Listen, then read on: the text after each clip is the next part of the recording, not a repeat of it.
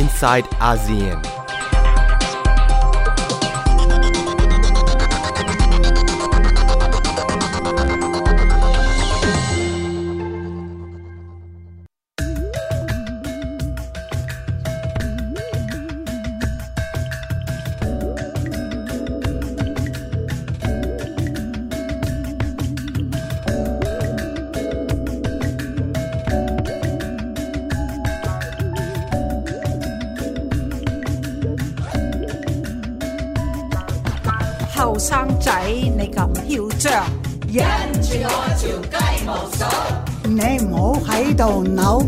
系跟住我条鸡毛扫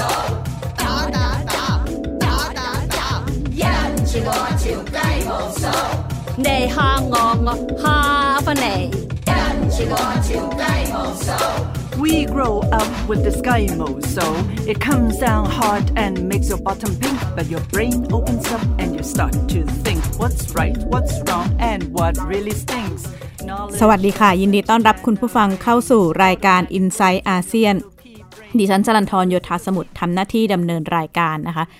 เริ่มต้นกันด้วยเพลงแร็ปเพลงนี้ชื่อไก่เหมาโซ่ หรือว่าแร็ปไม้ขนไก่นะคะ เป็นเพลงที่ถูกแต่งและก็ขับร้องโดยนักแสดงในไชน่าทาวน์ซานฟรานซิสโก ออกมาเพื่อเป็นเพลงต่อต้านการทำร้ายร่างกายหรือว่าอาชญากรรมต่อความเกลียดชังชาวเอเชียที่เกิดขึ้นในสหรัฐ ซึ่งประเด็นนี้ก็จะชวนคุณผู้ฟังคุยในช่วงที่ 2 ของรายการ แต่ก่อนหน้านี้เราไปติดตามสถานการณ์ การติดเชื้อโควิด -19 กันนะคะ สถานการณ์ในประเทศในภูมิภาค เอเชียตะวันออกเฉียงใต้หรือในอาเซียนของเราเนี่ยก็ยังคงมีแนวโน้มเพิ่มขึ้นอย่างต่อเนื่องนะคะ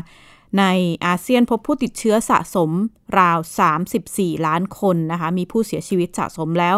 รวม 500,000 คนจากประชากร ในภูมิภาคทั้งหมดประมาณ 650 ล้านคน ขณะนี้มีเพียงสิงคโปร์ประเทศเดียวนะคะ ที่ฉีดวัคซีนให้กับประชาชนเกิน 50% ประเทศที่รองรองลงมาก็คือกัมพูชา 21%ตามมาด้วย มาเลเซีย บรูไนลาว อินโดนีเซียไทย ฟิลิปปินส์เมียนมา และเวียดนาม แต่ว่าทั้งหมดทั้งมวลเนี่ยเป็นข้อมูลการฉีดวัคซีนอย่างน้อย 1 เข็ม เพราะฉะนั้นตัวเลขผู้ที่ได้รับวัคซีนครบทั้งหมด 2 เข็มก็ยังน้อยกว่านี้มากนะคะ สัปดาห์ที่ผ่านมา ประธานาธิบดีโรดริโกดูเตร์เตของฟิลิปปินส์เนี่ยก็ออกมาถแถลงข่าว ระหว่างการประชุมคณะรัฐมนตรีต่อสถานการณ์โควิด -19 ในฟิลิปปินส์แล้วก็มีท่าทีคำพูดที่แข็งกร้าวถึงคนฟิลิปปินส์ออกมาคล้ายๆ กับจะข่มขู่ว่า เลือกเอาว่าจะไปฉีดวัคซีนหรือว่าจะให้จำคุก รวมทั้งออกมาระบุว่า ถ้าคนฟิลิปปินส์ไม่ออกไปฉีดวัคซีนเนี่ยก็ให้ย้ายไปอยู่อินเดียหรือว่าสหรัฐอเมริกาซะเลย ไม่เพียงขู่จับกุมไล่ออกนอกประเทศนะคะประธานาธิบดีฟิลิปปินส์ผู้ที่ได้รับ สมญานามว่าเดินนโยบายสายเหี่ยวเนี่ย ก็ยังขู่ให้หน่วยงานที่เกี่ยวข้อง เก็บรายชื่อบันทึกรายชื่อผู้ที่ปฏิเสธการฉีดวัคซีนไว้นะคะ ขณะที่ฟิลิปปินส์เนี่ยพบการระบาดของโควิด -19 มาต่อเนื่องตั้งแต่กลางปีที่แล้วนะคะ มีผู้ติดเชื้อสะสมมากกว่า1ล้าน3แสนคน แล้วก็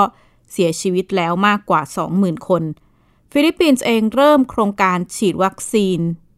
เป็นประเทศแรก ๆ เหมือนกันนะคะ เริ่มเมื่อ 1 มีนาคม แต่จนถึงขณะนี้เองเนี่ยมีประชากรเพียง 2 ล้านคนจากทั้งหมด 110 ล้านคนในฟิลิปปินส์ที่ได้รับการฉีดวัคซีนครบ 2 เข็ม ข้อมูลเหล่านี้เนี่ยพบในผลสำรวจของ Social Weather Station ซึ่งเป็นสถาบันวิจัยด้านสังคมของฟิลิปปินส์นะคะ พบว่าชาวฟิลิปปินส์เพียงหนึ่งใน3เนี่ยบอกว่ายินดีที่จะเข้ารับวัคซีนที่เหลือระบุว่า ไม่ไปรับเพราะว่ามีความกังวลในเรื่องของความปลอดภัย แล้วก็ประสิทธิภาพของวัคซีน ขณะที่เจ้าหน้าที่สาธารณสุขของฟิลิปปินส์ก็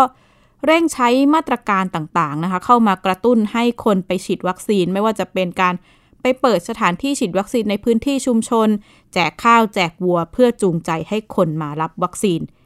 ขณะที่มาเลเซียขณะนี้ก็เเริ่มการล็อกดาวน์มาตั้งแต่ 1 มิถุนายนนะคะ แล้วก็ยังคงเดินหน้าต่อหลัง ยอดผู้ติดเชื้อรายวันเนี่ยสูงกว่า 7,000 คน แล้วก็มีผู้เสียชีวิตร่วม 100 คนต่อวัน ขณะนี้แม้จำนวนผู้ติดเชื้อรายวันที่มาเลเซีย จะเริ่มลดลง เพราะว่าอยู่ในช่วงการล็อกดาวน์นะคะ แต่ว่าก็ยังพบว่ามากพบผู้ติดเชื้อรายใหม่เนี่ยมากกว่า 4,000 คนต่อวัน อีกด้านจำนวนผู้ฉีดวัคซีนในมาเลเซียก็ ยังไม่ไปถึงเป้าหมายที่วางไว้หลาย ๆ คนก็ประเมินว่า เหตุการณ์นี้อาจจะทำให้มาเลเซียต้องยืดเวลาล็อกดาวน์ออกไปนะคะ ขณะนี้มาเลเซียก็เร่งเดินหน้าฉีดวัคซีน เปลี่ยนสนามกีฬาขนาดใหญ่ในกรุงกัวลาลัมเปอร์เป็นศูนย์ฉีดวัคซีน แล้วก็ตั้งเป้าที่จะฉีดวัคซีนให้ประชาชนครบ 2 เข็ม อย่างน้อย 10%ของประชากรภายในเดือนหน้า ปฏิเสธไม่ได้ว่าสถานการณ์เช่นนี้สร้างแรงกดดันอย่างมากให้กับ นายมูยิดดินยัสซินนายกรัฐมนตรีนะคะ ว่าอาจจะเกิดการเปลี่ยนแปลงเกิดการจัดการเลือกตั้งหากสถานการณ์โควิด -19 บรรเทาลงรวมถึงสามารถฉีดวัคซีนได้ครอบคลุมประชากร 60-80%ของประเทศ อีกด้านที่อินโดนีเซียนะคะ สถานการณ์ก็น่ากังวลไม่ต่างกัน 23 มิถุนายนที่ผ่านมาพบว่ามีผู้ติดเชื้อรายใหม่เนี่ยรวมๆกันก็ มากกว่า 13,000 คนต่อวัน ตัวเลขดังกล่าวสูงกว่าการระบาดระลอกที่แล้วของอินโดนีเซียนะคะ แล้วก็พบผู้เสียชีวิตเนี่ยมากกว่า 300 คนต่อวันจำนวนผู้ติดเชื้อที่เพิ่มขึ้นอย่างรวดเร็วที่อินโดนีเซียส่วนหนึ่งเป็นเพราะว่าเกิดจากการระบาดของสายพันธุ์เดลต้าที่ส่งผลกระทบทำให้เกิดการติดเชื้อง่าย ระบาดรวดเร็วขึ้น ติดตามจากรายงานค่ะ อินโดนีเซีย รายงานผู้ติดเชื้อโควิด -19 เพียงวันเดียวมากกว่า 14,000 คน สูงที่สุดตั้งแต่มีการระบาด มีผู้เสียชีวิตราว 300 คน ภาพเจ้าหน้าที่ฝังศพผู้เสียชีวิตจากโควิด -19 ในพื้นที่ขนาดใหญ่ของอินโดนีเซียกลับมาให้เห็นอีกครั้ง และครั้งนี้พบการระบาดของสายพันธุ์เดลต้าที่ระบาดในอินเดียก่อนหน้านี้ สัปดาห์ที่แล้ว มีรายงานแพทย์และเจ้าหน้าที่สาธารณสุขอินโดนีเซีย ที่ได้รับวัคซีนโควิด -19 ของซีโนแวคครบแล้วกว่า 350 คนติดโควิด -19 ในจำนวนนี้มีผู้เสียชีวิตอย่างน้อย 5 คน และจำนวนมากต้องเข้ารับการรักษาในโรงพยาบาล ผู้ก่อตั้งศูนย์ข้อมูลอาสาโควิด -19 ของอินโดนีเซีย ระบุถึงปัจจัยที่เกี่ยวข้องกับการระบาดในกลุ่มผู้ที่ได้รับวัคซีนแล้ว I think it's a combination between um, uh, the uh, vaccine efficacy mm-hmm. and um, uh, the failure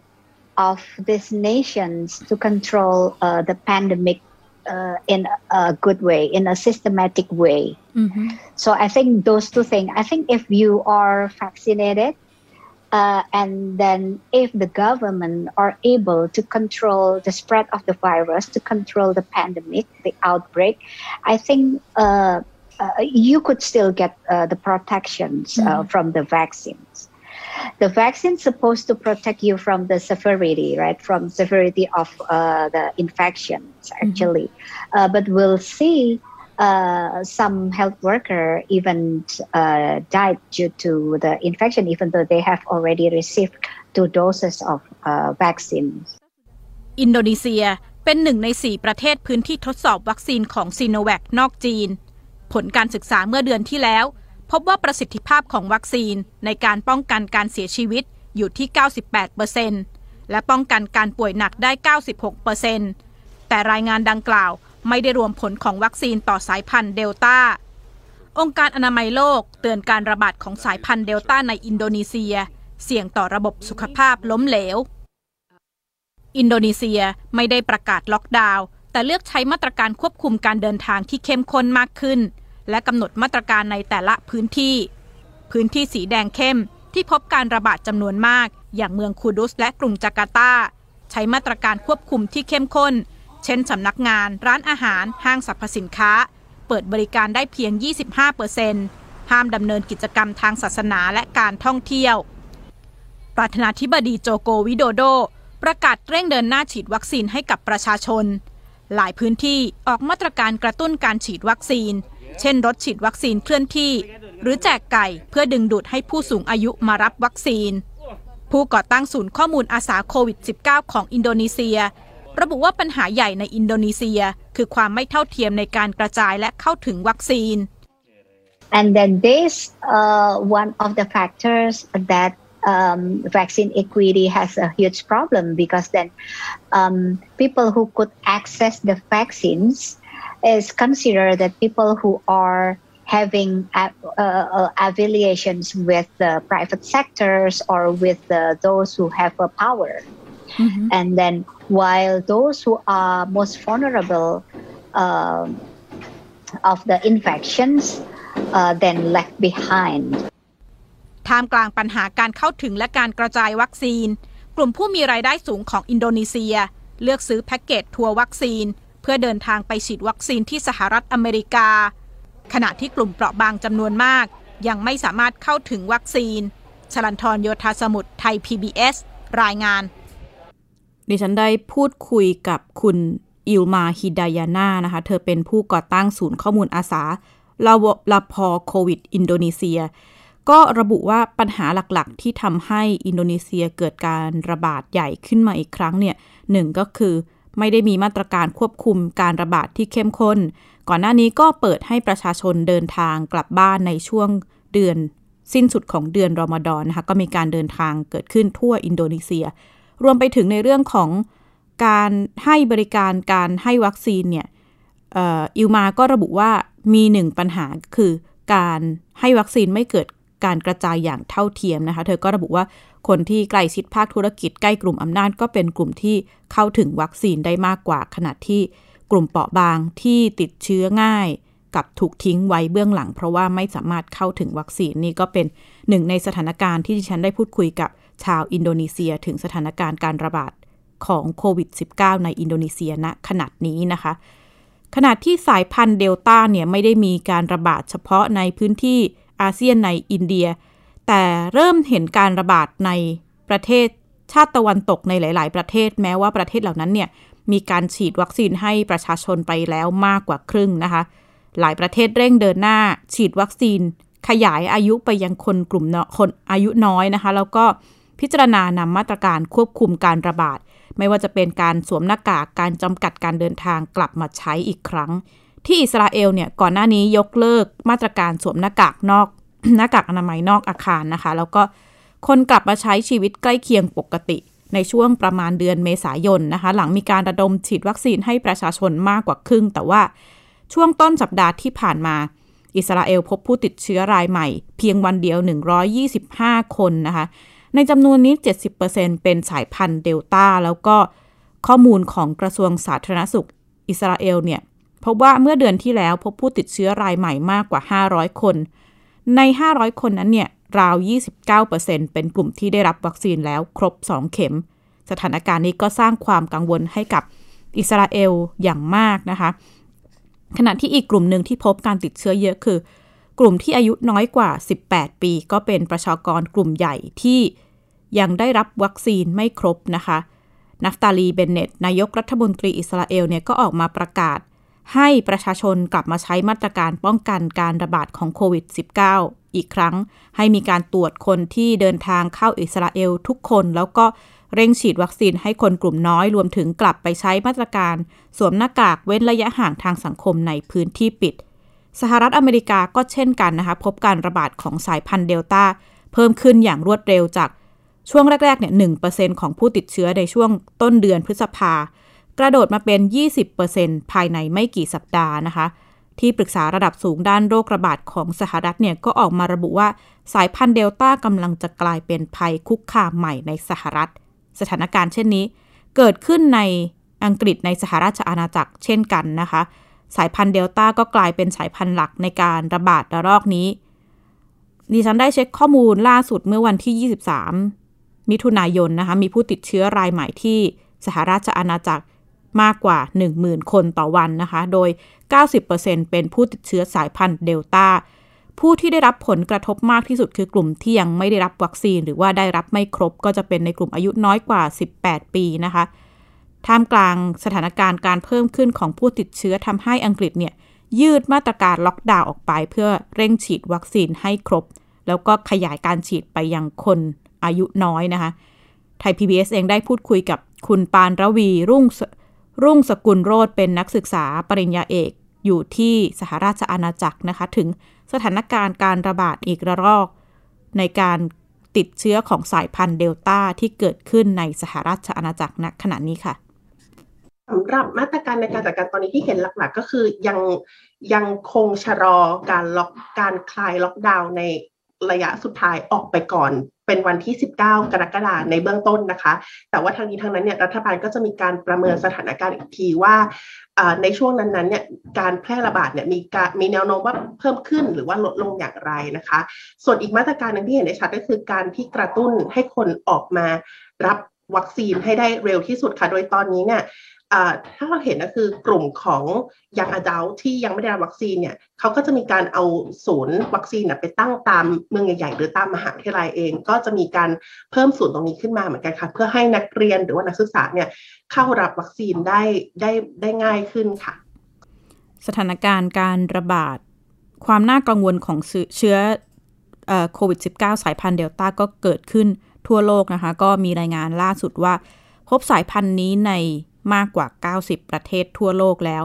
และจะสร้างผลกระทบอย่างมาก โดยเฉพาะในประเทศที่ประชาชนยังได้รับวัคซีนน้อย ได้รับวัคซีนไม่ครบ ก็เป็นสถานการณ์ที่ยังคงต้องติดตามต่อไปนะคะ ขนาดที่อีกด้านในช่วงของสถานการณ์โควิด -19 เนี่ย ก็เกิดประเด็นปัญหาอาชญากรรมจากความเกลียดชังต่อชาวเอเชียที่เพิ่มสูงขึ้น ในประเทศตะวันตก โดยเฉพาะอย่างยิ่งในสหรัฐอเมริกานะคะ มีรายงานพบการเพิ่มขึ้นของการทำร้ายร่างกาย ไม่ว่าจะเป็นทางวาจา หรือว่าทรัพย์สินต่างๆ ที่เกิดขึ้นกับชุมชนชาวเอเชียในสหรัฐที่เพิ่มสูงขึ้น ขณะที่หลาย ๆ คนในสหรัฐเนี่ยก็ดูเหมือนจะกลับมาใช้ชีวิตตามปกติ แต่ว่าเหตุทำร้ายร่างกายที่เพิ่มขึ้นทำให้ชาวเอเชียในสหรัฐก็เกิดความกังวลนะคะว่า ถ้ากลับมาใช้ชีวิต ตามปกติจะเกิดผลกระทบ จะได้รับผลกระทบจากอาชญากรรมต่อความเกลียดชังหรือเปล่า ดิฉันได้พูดคุยกับคนไทยในสหในสหรัฐนะคะในลอสแอนเจลิสในเรื่องของสถานการณ์เหตุทำร้ายร่างกายชาวเอเชียที่เกิดขึ้นอย่างต่อเนื่อง คุณประกายทิพย์มาลากุล นายกสโมสรโรตารี่ไทยทาวได้เล่าถึงสถานการณ์การทำร้ายร่างกายชาวเอเชียในสหรัฐค่ะ ก็การเหยียดผิวเนี่ยนะมันมันก็มีมีอยู่ทุกชาตินะคะ ก็คือที่นี่เนี่ยก็คือก็จำได้ที่ว่าจอร์จฟลอยด์ที่ก็ถูกตำรวจฆ่าแล้วก็คือมันจะมีเคสอย่างเงี้ยอยู่เรื่อยๆ เกี่ยวกับชาวละตินนะคะแล้วก็ผิวสีหรือว่าแอฟริกอเมริกันนะคะ แล้วก็ คือมันมีอยู่ช่วงหนึ่งก็มีการเหยียดผิว คือมันก็เริ่มขึ้นมามากขึ้นเกี่ยวกับพวกเอเชีย เอเชียส่วนมากก็คือมันไม่ไม่ไม่ได้เจาะจงเราเอเชียตรงไหนก็คือถ้าถ้าเป็นเอเชียก็คือมันก็จะทำร้าย แล้วมันเป็นเหมือนเนี่ยเหมือนกับอพอข่าวออกมา มันก็จะยิ่งแบบยังไงอะมันก็ยิ่งยิ่งจะมีเริ่มมากขึ้น มากขึ้นมากขึ้น ส่วนมากเนี่ยมันจะเกิดขึ้น ที่ที่แรกที่เกิดขึ้นคิดว่าเป็นซานฟรานซิสโกที่ที่แปลกใจที่สุดก็คือว่าซานฟรานซิสโกนี่มีมีชาวเอเชีย แล้วก็ชาวต่างชาติ เยอะมากเขาก็คนร้ายนี่ก็คือจะ target พวกผู้สูงอายุ ผู้สูงอายุเดินอยู่ข้างนอกอแบบสูงอายุแบบแบบวัยแก่มากอะค่ะคือคือเขารู้ว่าเนี่ย พวกนี้ก็คือว่าต่อต้านไม่ได้ หรือว่าไม่มีทางที่จะสู้ได้ ฉะนั้นที่แซนแฟนเนี่ยจะเกิดขึ้นเยอะ แล้วต่อมาก็เป็นรัฐนิวยอร์กก็คือตามมาติดๆนะคะคือเดินเดินอยู่เนี่ย อยู่ดีๆเขาก็มาทำร้ายส่วนมากก็คือบาดเจ็บแล้วก็แล้วก็เสียชีวิตด้วยอะค่ะ เหตุการณ์ทำร้ายร่างกาย วิชารัตนพักดีคนไทยในซานฟรานซิสโกจนเสียชีวิตนี่ก็นับเป็นกรณีแรก ๆนะคะ ที่ทำให้ ชุมชนไทยตื่นตัวต่อปัญหาอาชญากรรมจากความเกลียดชัง หลังจากนั้นก็ยังมีรายงานการทำร้ายร่างกายชาวไทย ชาวเอเชียในสหรัฐ เกิดขึ้นอย่างต่อเนื่องนะคะทำให้ส่วนหนึ่งเนี่ยเป็นที่มาของชุมชนไทยในลอสแอนเจลิสคิดว่าจะตั้งการอบรมโครงการสอนมวยไทยนะคะ โดยคุณประกายทิพย์มาลากุล ก็ระบุว่าส่วนตัวเนี่ยมีพื้นฐานมวยไทยก็เลย เสนอตั้งโครงการสอนมวยไทยเพื่อป้องกันตัวเองให้กับชุมชนคนไทยในลอสแอนเจลิสดิฉันเองได้พูดคุยกับหนึ่งในผู้ที่ได้เข้าไปร่วมการฝึกมวยไทยนะคะ คุณนัทนัทนีดอทเวลเป็นหนึ่งในผู้เข้าร่วม ฝึกอบรมมวยไทยที่จัดโดยชุมชนไทยในลอสแอนเจลิสเล่าให้ฟังถึงสิ่งที่เรียนรู้จากโครงการนี้ค่ะ ตอนนั้นเรียนสองครั้งค่ะ ตอนแรกก็คิดว่าเราจะเรียนได้ไหม เราเป็นผู้หญิงตัวเล็ก ๆ เนี่ย จะจะจะไหวไหมแต่พอเรียนครั้งแรกก็ประทับใจเลย คือการเรียนคือน้องปูเนี่ย กับน้องก้อยนะคะ ก็ได้เอาระดับครูมวย แล้วก็แชมป์มามาสอนนะคะแล้วก็มีวอร์เนเทียมาช่วยสอนสิบกว่าคน แล้วก็การสอนเนี่ยประทับใจตรงไหน เพราะว่าอย่างเช่นว่าความรู้ที่ได้เนี่ย อย่างครูครูเดวิดเนี่ยสอนว่าเราจะต้องมีการตื่นตัวอยู่ตลอดเวลา เพื่อที่จะให้รู้ว่าอะไรเนี่ยอยู่รอบๆตัวเรารู้คนร้ายเนี่ยที่เขาคิดจะมาทำร้ายเราเนี่ย จะต้องเราจะต้องควรจะจ้องตาเขาไว้นะ ไม่ใช่ว่าจะต้องหลบตาเขานะคะ แล้วก็มวยไทยเนี่ย เรานอกจากการที่จะเตะต่อยซ้ายขวาแล้วเนี่ย เรายังมีเทคนิคอื่นนะ ที่สามารถที่จะเอาชนะคู่ต่อสู้ได้ เช่นบริเวณ soft touch ต่างๆ คือตา จมูก ใบหน้า throat หรือหัวเข่าเนี่ยนะคะหรือเราอาจจะใช้นิ้วจิ้มตาเขา หรือว่าล็อกคอนะคะ หรือเราใช้ฝ่ามือเนี่ยเสยเข้าไป หรือว่าเตะที่เข่าก็ได้เป็นต้นค่ะดิฉันก็ได้พูดคุยกับคุณนัทธนีนะคะว่าได้เรียนรู้บทเรียนสำคัญอะไรจากการอบรมมวยป้องกันตัวนะคะ เธอก็บอกว่าหลักๆ ก็คือจ้องหน้าคนร้ายอาจจะใช้อาวุธใกล้ตัวไม่ว่าจะเป็นนิตยสารหนังสือพิมพ์ หรือสิ่งที่ถืออยู่นะคะ ร่มต่างๆ รวมไปถึงการ จมตีจุดอ่อนแอเพื่อที่จะป้องกันตัวแล้วก็หาทางหนีไม่เพียงการฝึกมวยการรับมือหากเกิดการทำร้ายนะคะ การจัดอบรมต่างๆเนี่ยก็มีการให้ข้อมูลในเรื่องของว่าถ้าถูกทำร้ายเนี่ยผู้ถูกทำร้ายจะต้องทำอย่างไรบ้าง ไม่ว่าจะเป็นการบันทึกภาพหากทำได้เก็บข้อมูลของคนร้ายให้ได้มากที่สุด แล้วก็สามารถติดต่อแจ้งเหตุถูกทำร้ายได้กับ จ้าหน้าที่หรือว่าตำรวจที่ในพื้นที่นะคะ คุณนัททินีก็ระบุว่าในพื้นที่ที่มีชุมชนคนไทยอยู่เยอะเนี่ยก็มีตำรวจที่สามารถพูดภาษาไทยได้ นี่ก็เป็นข้อมูลที่เธอให้นะคะถึงสถานการณ์การทำร้ายร่างกายชาวเอเชีย จากอาชญากรรมความเกลียดชังรวมถึง การอบรมพื้นฐานเพื่อเป็นข้อมูลเป็นการฝึกส่วนตัวของชุมชนชาวไทยที่ อย่างน้อยก็สามารถมีความรู้เบื้องต้นพื้นฐานในการป้องกันตัวเองได้นะคะ ไม่เฉพาะชุมชนชาวไทย ก็มีชุมชนชาว Asian American ในสหรัฐอเมริกาในลอสแอนเจลิสเนี่ยก็มีการเปิดสอนการป้องกันตัวพื้นฐานนะคะ หลาย ๆ ที่ก็เปิดโดยไม่มีค่าใช้จ่าย เพื่อฝึกให้ชุมชนชาวเอเชียนอเมริกันเนี่ยมีพื้นฐานการป้องกันตัวหากโดนทำร้าย รวมไปถึงการรวมตัว เดินขบวนเคลื่อนไหวแสดงออกในรูปแบบต่างๆ เพื่อสร้างความตระหนักแล้วก็เป็นการแสดงออกต่อต้านถึงปัญหาอาชญากรรมที่เกิดจากความเกลียดชังที่เกิดขึ้นนะคะ รวมไปถึงการ